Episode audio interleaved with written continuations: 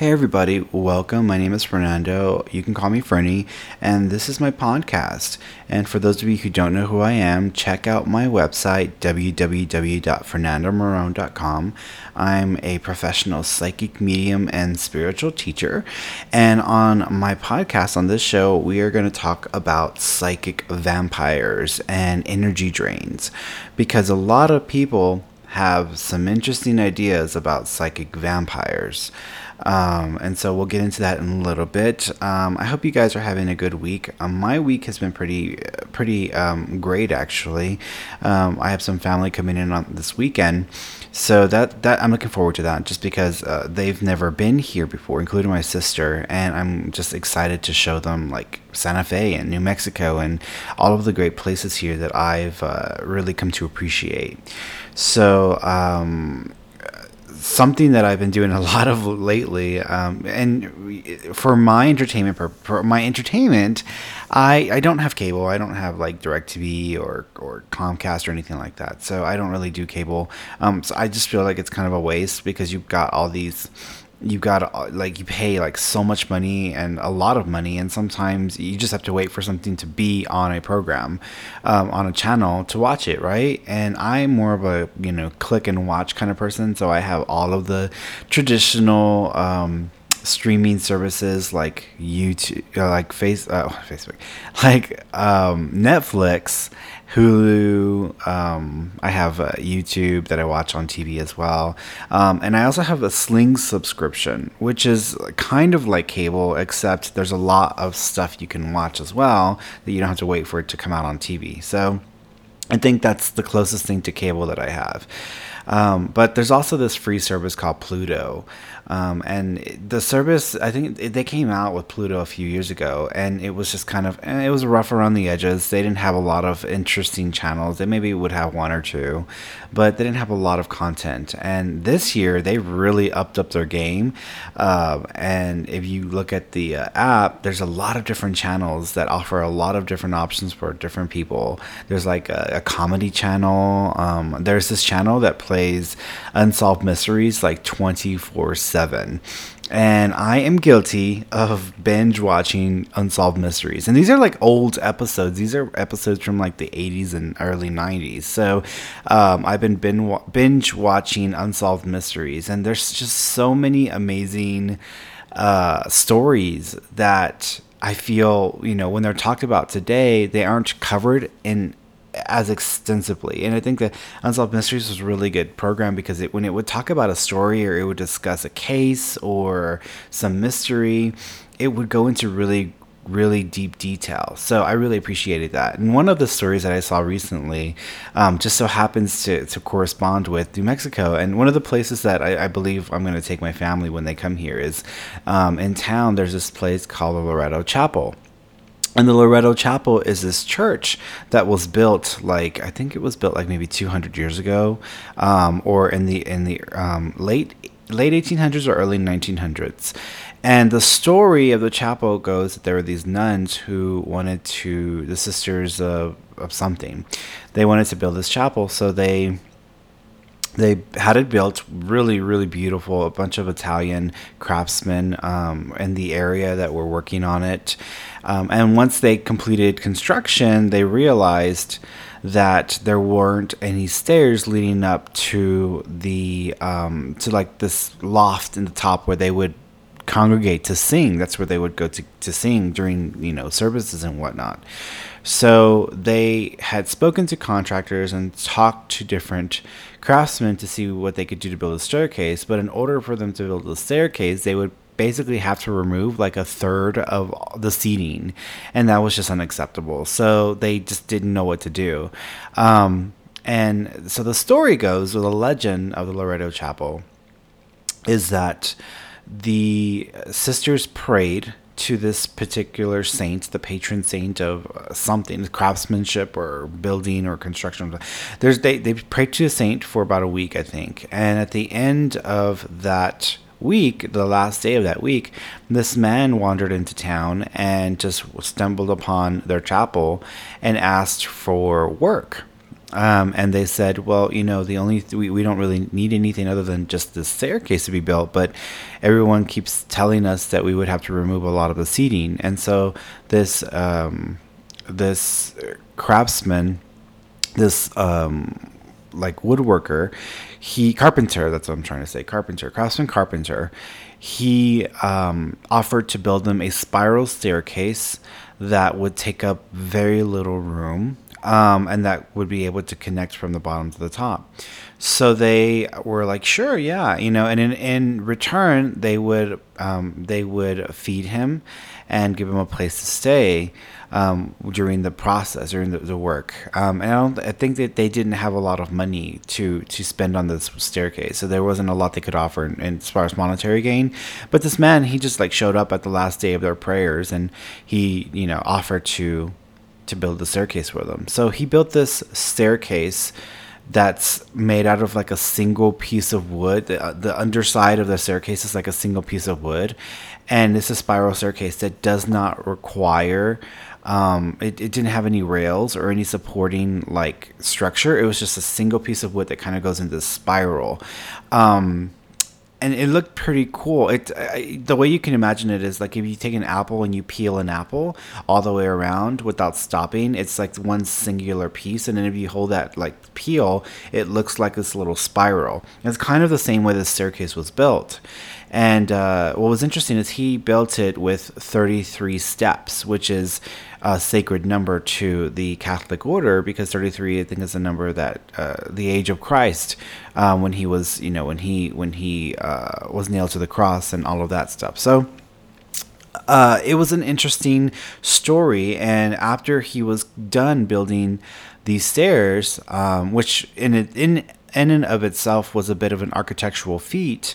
Um, they, and they were kind of you know odd in the building of it just because they they claim that they the man the only tools he had were a hammer and a saw. Like that's it. He didn't have any nails. He didn't have any this or any that. So there's no like observable area where you can see where there were nails put in and everything looks like it was just kind of like pieced together. Um, and they didn't know how that was the case because as they go up it, you know, there aren't even rails going up the, the ladder. So it's just kind of weird the way that it was designed. Unique is very unique. Um, and so the this guy, this carpenter, when it came time to like you know thank him, and he was just disappeared. He upped up and left and disappeared, um, and they never even had a chance to like give him supplies or do anything like that. Um, and they also asked around town, you know, if anyone else knew where this man was at because they they didn't feed him during the period when he was building these stairs according to them that they didn't know where he was being fed from or where, where he was getting his food from so they had gone around town asking people if they knew where this man had gone who he was staying with who was feeding him because they weren't able to feed him themselves since that was part of the deal and no one knew who this man was. No one knew. No one had seen him. No one had knew. No one had fed him. No one had housed him, etc. So they believed that the this man was sent by by God or by this patron saint to help them build that staircase. Um, so if you go to the Loretto Chapel today, it's it's one of the um, places that people go to. It's it's a tourist uh, a tourist site, and uh, today they since the original staircase was built, they added this railing, um, just ornate, really ornate railing just to um, stabilize the structure over time because as time went on, it it became a little less stable. Um, and so they wanted to make sure that this would endure the test of time. So they added a railing over time, and it's like you know years and years and years later. So they didn't know. So that's the legend. The legend of the Loretto Chapel is where did this man come from? And there's been movies made about this. Like there's a Lifetime movie I think that was made about this, and this was featured on Unsolved Mysteries. Um, and so I, had, I I knew about the legend. I knew about this this staircase, but I didn't have any like that was it. That was that's the basic story. Everybody knows the basic story about the Loretto Chapel here. Well, Unsolved Mysteries, and I was watching the sh- the episode. Um, Ed and I were watching it, and they were talking about how there was this man from Italy who had written his family back around the same time. The letters are dated the same. He had written his family that he had built a a staircase for um, for a church for for some nuns, and um, and and he had kind of gone into detail. And, and so he even sent back pictures, sketches of him designing and, and, and you know what it would look like at the end of it, which is a, a, a matchup to the Loretto Chapel and so when you ask the nuns and the people who were supporting the Loretto Chapel, they're like, no, I don't think that's real. I don't think that that's true. I think that they're just making that up or whatever. I'm like, why would they? What What's the point of making it up? Yeah, I mean, granted, you might get some attention. You might get some some um, some uh, like you might get your five minutes of, of fame, but like, what's the point? Like, it's not like you're going to get paid. It's not like he's going to get paid. And not only that, this was someone like back in the day. This isn't anyone, you know, in present times. And so, even the the the great grandson of the man had um, gone through some of some of their things that they had from back when their grandfather was alive, and he found an old toolbox, a wooden toolbox with some tools in it and some sketches of the staircase, and it had it broken down in like all these different measurements. And uh, he's like, you know, this is proof that, and this, and, and the paper was from back in that time and again, the, the, the, the, people who who are part of the organization that supports the Loretto Chapel, they're like, no, I don't think that's true. I think they're making it up. They just want the attention. And I'm just like, to me, I'm thinking to myself, why? Why? What's the point? Now, first of all, I mean, granted, yeah, that is possible.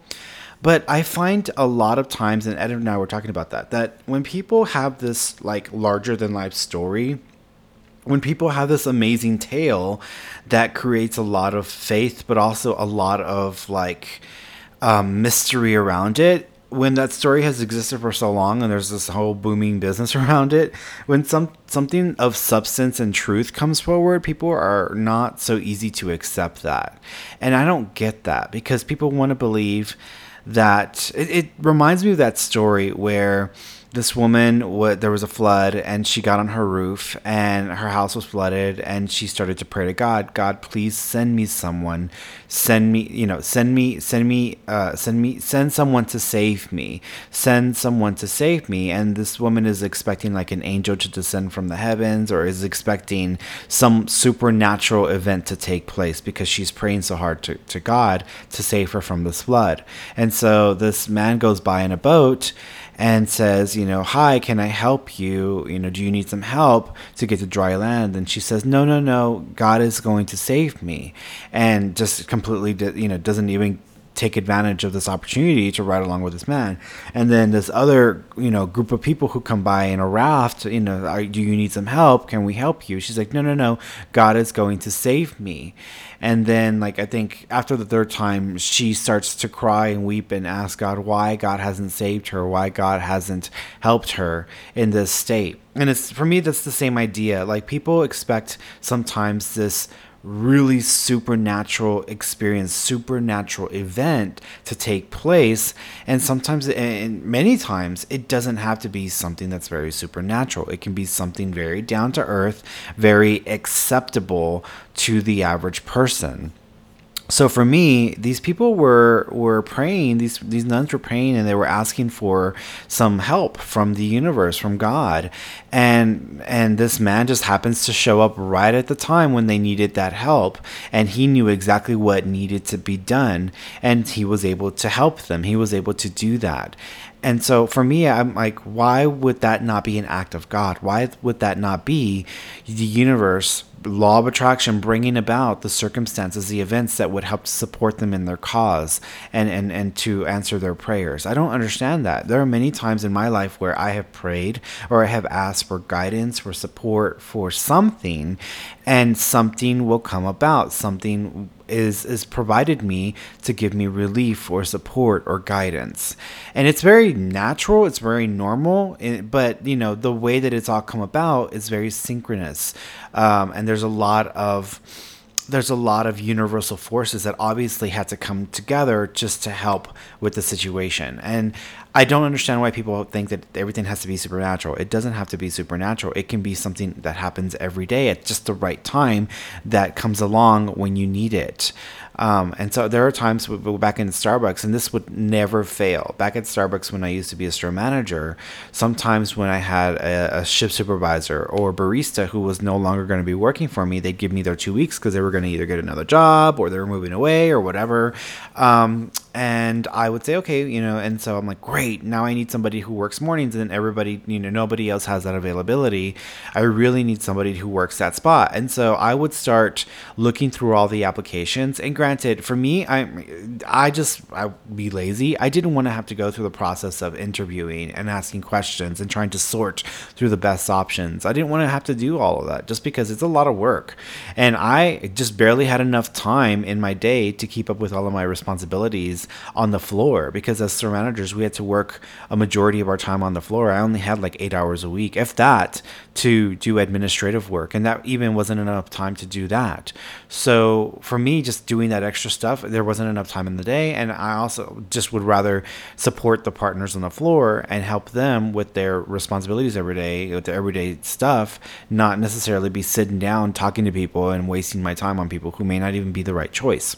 So that was my mentality. And I, even though I would go through applications and I would pick out a few um, people, um, sometimes I would just leave the pack, the stack there, and I would write a note to myself. You know, I, I'd, I'd have a to do list, and on my to do list, that would be one of my to dos. It would be, you know, hire someone who can work this time to this time and can work at least this many days a week. And I would post it right there in front of my desk so that I could remind myself that that's one of my things I needed to do during that week. Now, granted, the to do list had other things on it, but um, that was part of the to do list. And so during the week, I would go and I would always look at the easiest things to do, and then I would start knocking out the easy stuff because I knew there was other things that were more that were more challenging or harder. And I'm like, I'll get to it, I'll get to it, and I would always tell myself, I'll get to it, I'll get to it, I'll get to it, but I need, I'll just do the easy things first. And so I would start knocking out all the easy things during the week that I needed to do. Lo and behold, um, just a few days before, you know, I was going to need somebody for that position or for that spot and position, someone would come into the store and say, "Hi, my name is so and so. I just moved into the area. I work, I, you know, I'm from a Starbucks up in like, you know, Idaho or wherever, and these are the hours that I can work. Are you guys looking for anyone who can fill that shift?" And they would they would fit the exact time that I needed for that position opening. So it happened over and over and over and over again, and that's how I would bring that about is because I didn't question whether I would be able to find somebody. I knew that in one way or another I'd find somebody and it was on my to-do list but I would just work on the other things in my in my store to support the rest of the store stuff um, and I would put that like later. But I always tell myself when I saw it you know I'll get to it I'll get to it I'll get to it I'm not gonna worry about it it's gonna it, it, I'll get to it and it'll I'll make it you know I'll, I'll get somebody in. And then somebody would come along and fulfill that spot. So that's one of my like tricks for attraction is when you want to manifest something or when you want to create something or bring something about make a to-do list of things that you can do that connect to supporting that thing um, and then add the thing you want to manifest on that list and then start do, working on all the easy things and start knocking out all the easy things because you're going to feel like you're actively engaged in the process of creation and then you're also aligning with the universal. You're not questioning whether it's going to come out you know because you're working on it but you know what ends up happening is the universe makes it easier for you and that's what it would happen. So for me this idea that these nuns were praying for a week or two and they were praying for someone to show up this person shows up and helps them to build a staircase this person should deserve some credit. They should they should deserve credit that they had the mastership the craftsmanship to be able to build something like that. And yet these people wanted to believe that no no no this was like a supernatural experience. This was a supernatural mystery. And it wasn't. It was something very ordinary. But the way that it came about was supernatural. So i don't i don't get that. I don't get why people cling sometimes to just only supernatural when sometimes people are in the right place at the right time and they're divinely inspired they're brought together by universal forces. So that's that was that a little irked me and i even told ed when we saw that like piece because i've heard about the loretto chapel over and over and over again in different ways but i've never heard about that Italian man who was a craftsman who had built it and had told his family he had built it. And he, he didn't he didn't just you know write to his family back in the late 1800s like I built this special staircase and I am supposed to be no no he's like you know I'm doing very well. I've been getting some work here and there. I'm managing to survive. I will try to send um, some some money whenever I can, and I was able to build the staircase for these nuns who were in need. Like that's it's like a, in, in passing in the letter. So it's just it's just it's funny and it's and people are funny. Well, let's get to our topic because I know I said we were going to talk about energy vampires, and it's already like 20 minutes into the podcast, and I ain't even touched on the subject. Um, so, a lot of people believe that energy vampires are like bad people who take your energy. That's what they are. Bad people, like people who are like um, suspiciously trying to take your energy, or who whose only um, whose only focus is to rob you of your life force, right? And a lot of people have this idea, this very like woo woo out there idea that that's a, that's an energy vampire. And so every person who's an energy vampire is this evil person who you who are toxic person. And that's not always the case. Now, granted, um, from my experience and from my understanding, you know, energy vampires, we are all potentially energy vampires because we rob each other of our own energy on a regular basis. If someone's in need, and they are drained or they are tired and they don't have a way to support their own energy and then they they you know go and get a hug from a friend or they talk to a, a sibling or a parent or whatever you know they basically have the potential to to absorb that person's vital essence, that vital energy, then helps to kind of replenish their own. It's kind of like a battery that's charging up. So when people, people, a lot of people out there in the world who battery whose batteries are low. And they don't have practices they don't have rituals they don't have an awareness that they are draining their own batteries and that they don't really replenish that energy and they're constantly go go go go go. And they because they are in such need desperate need for sustenance um, whenever they talk to a friend or whenever you know then they start to absorb some of that person's energy. I used to have this friend who she was always at like a state like that. She would always be at a state of depletion.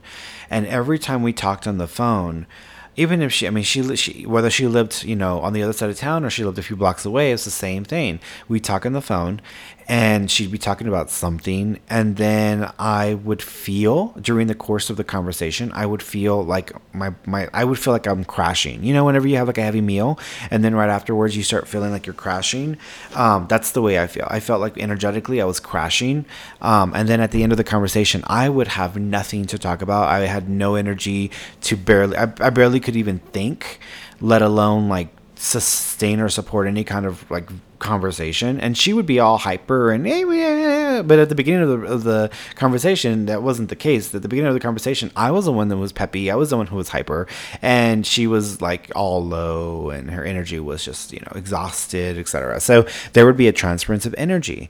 And there was even a running joke with us where she would say, you know, oh my God, I've taken all your energy. And I said, that's okay. I already knew you needed some. And I've allowed myself to be, I've allowed myself to be drained. So it's okay. I'm, I, I have nothing going on today. So I can lay on the couch all day and be perfectly okay. So it, it was just, it was an understanding that that's, that's what was going on there. And there are times when I'm talking to, to clients, not all my clients, um, but some of my clients who they don't have practices. They don't have, um, a sense that they're doing it but they are essentially as soon as I get on the phone with them, I begin to feel this energy drain. And even though I'm trying to psychically sense for them, it becomes increasingly harder because not only do I not have, I barely have enough energy to communicate or to support the conversation, but I also feel this massive drop in my in my energy, um, my my battery, and psychically that starts to be affected as well. So whenever that starts to happen, I begin to imagine or to visualize like a bubble of light around me and a shield or, or, a mirror kind of reflecting their energy back to them because I can only do that so much. You know, I'm going to have a day's worth of clients. And if my first client does that, you know, then I have to get my energy back up to par before my next appointment. Um, and so whenever I'm dealing with that and I have a client who's starting to drain my energy because they're, they're just, they don't realize that their, their energy is kind of like an octopus. They're like reaching out for anything that will support or that nurtures or that sus- sustains their state of being, whether it's their mentality, whether it's their thoughts, whether it's their beliefs, or whatnot. So I will feel that, and I will feel that drain happening, and then I'll start to visualize that, and that helps to to hold back more drain. Um, but usually after that client, after I'm off the phone with that client, I have to walk around. Um, I'll get up, even you know, even if even if I have another client back to back, like I'll take one minute and I'll get up, I'll walk around, and I'll shake it off because I know that I've already um, been quote unquote contaminated by that person's like need to pull in energy. So I need to like replenish mine really fast. So I just start walking around. I shake it off. Um, I'll go and I'll get like a coffee. I'll go and get like a little snack. And this is where the unhealthy snacking happens because I can go and I can have like a couple of crackers, or I can go and have, um, I can go and eat something um, really sweet, usually like a dark chocolate buttercup from Trader Joe's. Um, but but it's which is unhealthy. But sometimes in those moments, it's like a desperate. I'm in desperate need. I'm like, oh my god, I got to get my energy up because I've got another client. Um, for me, sometimes CBD oil does help. Um, I'll like have a, a few a few vapes um, of CBD oil, and that tends to help kind of stabilize my situation as well. Um, but yeah, it's it's really rough sometimes because I have to get my energy back up really fast to support and to go through the, the, the remainder of my sessions. So it's it's really interesting when that happens. But um, that's an energy vampire uh, moment. That's when the person's energy is pulling in so much of my own, and I've completely drained. And you know, that doesn't mean the person's evil. That doesn't mean the person is this like rotten person. It doesn't mean that there's something toxic about them. Yeah, that's that could be the case in some situations. It could also mean that this person just is completely unaware that they have no proper um, strategies, they have no proper rituals, they have no proper practices to help support and nurture their own energy, and they're pulling on yours because they don't know what else to do. And so that happens a lot. Um, so when you encounter people like that if you have friends etc and this is why i'm so picky with my friends because if if, if i meet someone and they have a tendency of being that way um, within like the first few times i've met them or spent time around them then i don't really want to have to deal with them on a regular basis because i am not really about having that drain happen on a regular basis. I mean, it's just, I think in my lifetime, I've given enough to others and there's boundaries there. And so for me to allow myself to be drained by someone, unless it's in a session, which I know it's going to happen, um, I don't really need to have that happen with, with friends or family. So anyone in my life who I feel is a drain, um, I've pretty much just removed myself from those relationships. Or put some distance between me and them and not made myself so um, easily accessible which my mother being one of them because my mother was one of those people. Um, except while she was here. While she was here visiting for the week she was the exact opposite of an energy drain. She was actually in a really good place energetically. So i think that has more to do with the environment and the energy that i support in our home and the activities that we do that are very nurturing for us. Um, but back being back at home home, like just having a conversation with her on the phone for just a few minutes, you can see the drain. You can you can feel that that she's starting to pull on my energy. So, but but there are other people, other friendships that I've just ended because those people were just constantly draining the shit out of me, and I wasn't, I wasn't having it anymore. I was like, no, no, no, I, have I've got enough people that I, I can't just cut off that I just can have in my life that I can keep at a distance. I have enough people who, who I'm okay with having in my life, but I don't need those extra people. So there are friendships where I've just kept at arm's length just because I don't want to be drained um, on a regular basis by those people. So, and, and it, it, might sound a little heartless. It might even sound a little cruel. For me, it's a, it's a, it's self preservation. If you are, you know, if you are on a raft, um, and your raft can only hold so many people and you've got people trying to get in and in the process of them trying to get into your raft it's causing your raft to take on water and it's even harder for you to support or sustain yourself then you've just got to let those people go um this is this is the reality of the situation. I don't know how some people, some of the some of these people who have like hundreds of friends, keep up with all of those friendships, especially knowing that some people are just drains because it, I would I would die. I mean, this this that's a lot. That's a lot of energy and effort you have to put into those relationships. But that's an energy vampire, and and we all have the capacity to be energy vampires. I'm I know in my experiences, I've sometimes been energy vampires for friends where when I've gone through really rough periods or I'm going through a period where I'm not able to support or sustain my own energy, like with that friend, I would speak to them and she would be completely, you know, drained and I would be pepped up again. Um, I, I know, I know that, you know, I know that that um, happens. So it's not like it's a, it's a, everybody who's an energy vampire is evil or wrong or toxic. No, no, no. You know, they may be toxic, but it's more to do with the fact that they don't know how to support themselves. They don't know how to sustain their own energy. Um, and I would, I would propel, I would suggest that you look at the people in your life. Look at who you talk to, who you communicate with, who you deal with on a regular basis. Who do you feel drained by? Who just kind of like, just like after you're done talking to someone, you just feel like, ugh, like, I feel just completely sucked dry, or I feel just ugh, like dirty or just gross, you know. And that's usually an indicator that those people are energy vampires, and they're they're um, regular offenders, um, and they and they they don't may, they may not be aware of it, but they're doing it and I would suggest you just put some space between you and them if you can. I know sometimes you got to work with people, you got to deal with people. Um, luckily, at Starbucks, when I was a manager, if I had someone who was like that, then I would just get rid of them. Um, and it, that doesn't mean going and firing people. Now, granted, in a few instances, I did let people go because it wasn't just affecting me, it was affecting the entire team, the entire crew. Everybody was coming back with the same feedback. And so I'm like, okay, this person is not healthy for us as a team and this person has issues and we can't really have this person coming in and contaminating our store's energy like this. So you know what? I'm gonna have to either you know find um, cause to let them go and you always find cause you just don't fire somebody. You have to have you have to have offenses. And typically with those people you wouldn't have to look you wouldn't have to wait that long because they usually had offenses um, that would come up shortly thereafter. And they give me three offenses and then after that you know okay i've tried working with you. I've tried to help you to shift some of the behaviors that are causing issues. You're not you're not doing anything to improve the situation so i'm going to let you go. Um, and i've done that a few times. Um, most of the time i didn't like firing people just because because um, sometimes people, you know, they don't just because they're not a good fit for my team doesn't mean that they may not be a good fit in another person, another store. So I would just transfer people or um, get people to go to different stores, and that seems to be the better option to, so that you can avoid firing people. Because I mean, people have to support themselves, right? People still have to feed themselves, and if they can be a good barista for some other store, then let me send them over there. They don't need to be. They don't need to stay here. This isn't going to work in my store. So, um, yeah. But that is an energy vampire. So if you guys ever encounter those kinds of situations, uh, the first thing that I would suggest is just separate yourselves, remove yourselves from the scenario. If you cannot um, begin to like surround yourself in a bubble of white light and then surround yourself with like a shield. Um, and what I mean by shield is like, um, you know, like the Roman soldiers, they have those shields that they would use when they would go into combat. You can like put one between you and that person facing them.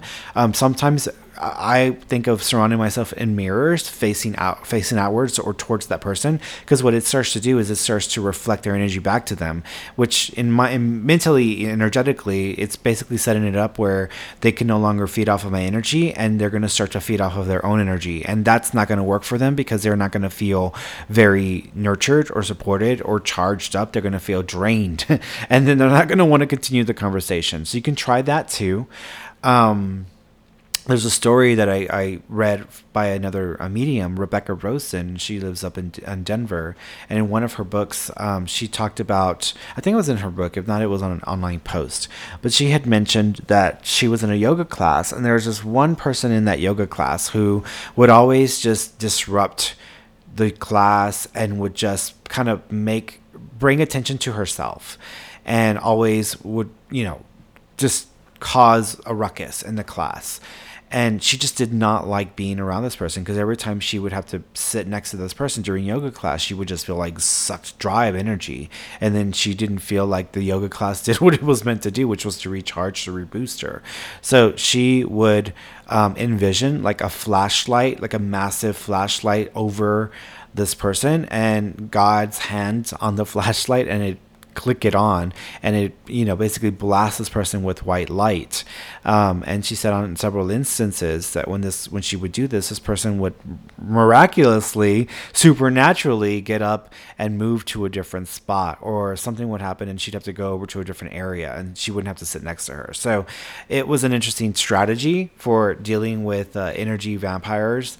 Um, I call them leeches because that's what I, I energy vampires sounds so like just it doesn't even sound right to me. I call them energy leeches because that's what they are. They're leeching your energy, um, and they're they're sucking you dry. And they're leeches. They're they're always going to find something to stick to. so, um, which is funny. My mom's nickname growing up, all of her family members, her her cousins or her sisters, they all called her Licha. Um, they always called my mom Licha when she was growing up because she would always like stick to them, or she'd always be like you know trying to like tag along or whatever. And maybe it was just a, a, nickname because she would tag along and she was so young and they were much older. Um, but that was her nickname growing up was Licha, um, which is, you know, kind of a Spanish version for leech. So, which is horrible, but that's what they called her. That's what, I mean, and even to this day, they still call her Licha. And she responds, she's like, yeah, you know, like it's just a nickname. Um, so that's, that's, that's, um, that's the situation. But, well, guys, I hope you are having an amazing day. Um, I hope you're going to have an amazing rest of the week as well. Uh, I know in, uh, when my family's coming up here, there's a hurricane that's a brewing in the Gulf of Mexico. Um, I think, what, what is it called? It's called Brody or Bobby or Benny or it's it's a B. I know it's a B. Barry. It's called Barry. Uh, and every time that there's a trip coming up to Santa Fe or they're in especially to the special house that I that you know that is they're going to be staying at Casa Jupiter. But every time they come up here or there's a trip coming into Santa Fe there's some sort of hurricane brewing up in the in the Gulf it's it's becoming a ritual now so it's kind of funny. But I hope you guys for those of you who are in Houston I hope you're safe I hope that you um, stay safe, um, especially if it starts to flood down there. But I love you all and uh, take care of yourselves, and uh, we'll we'll talk next week. Okay, bye bye.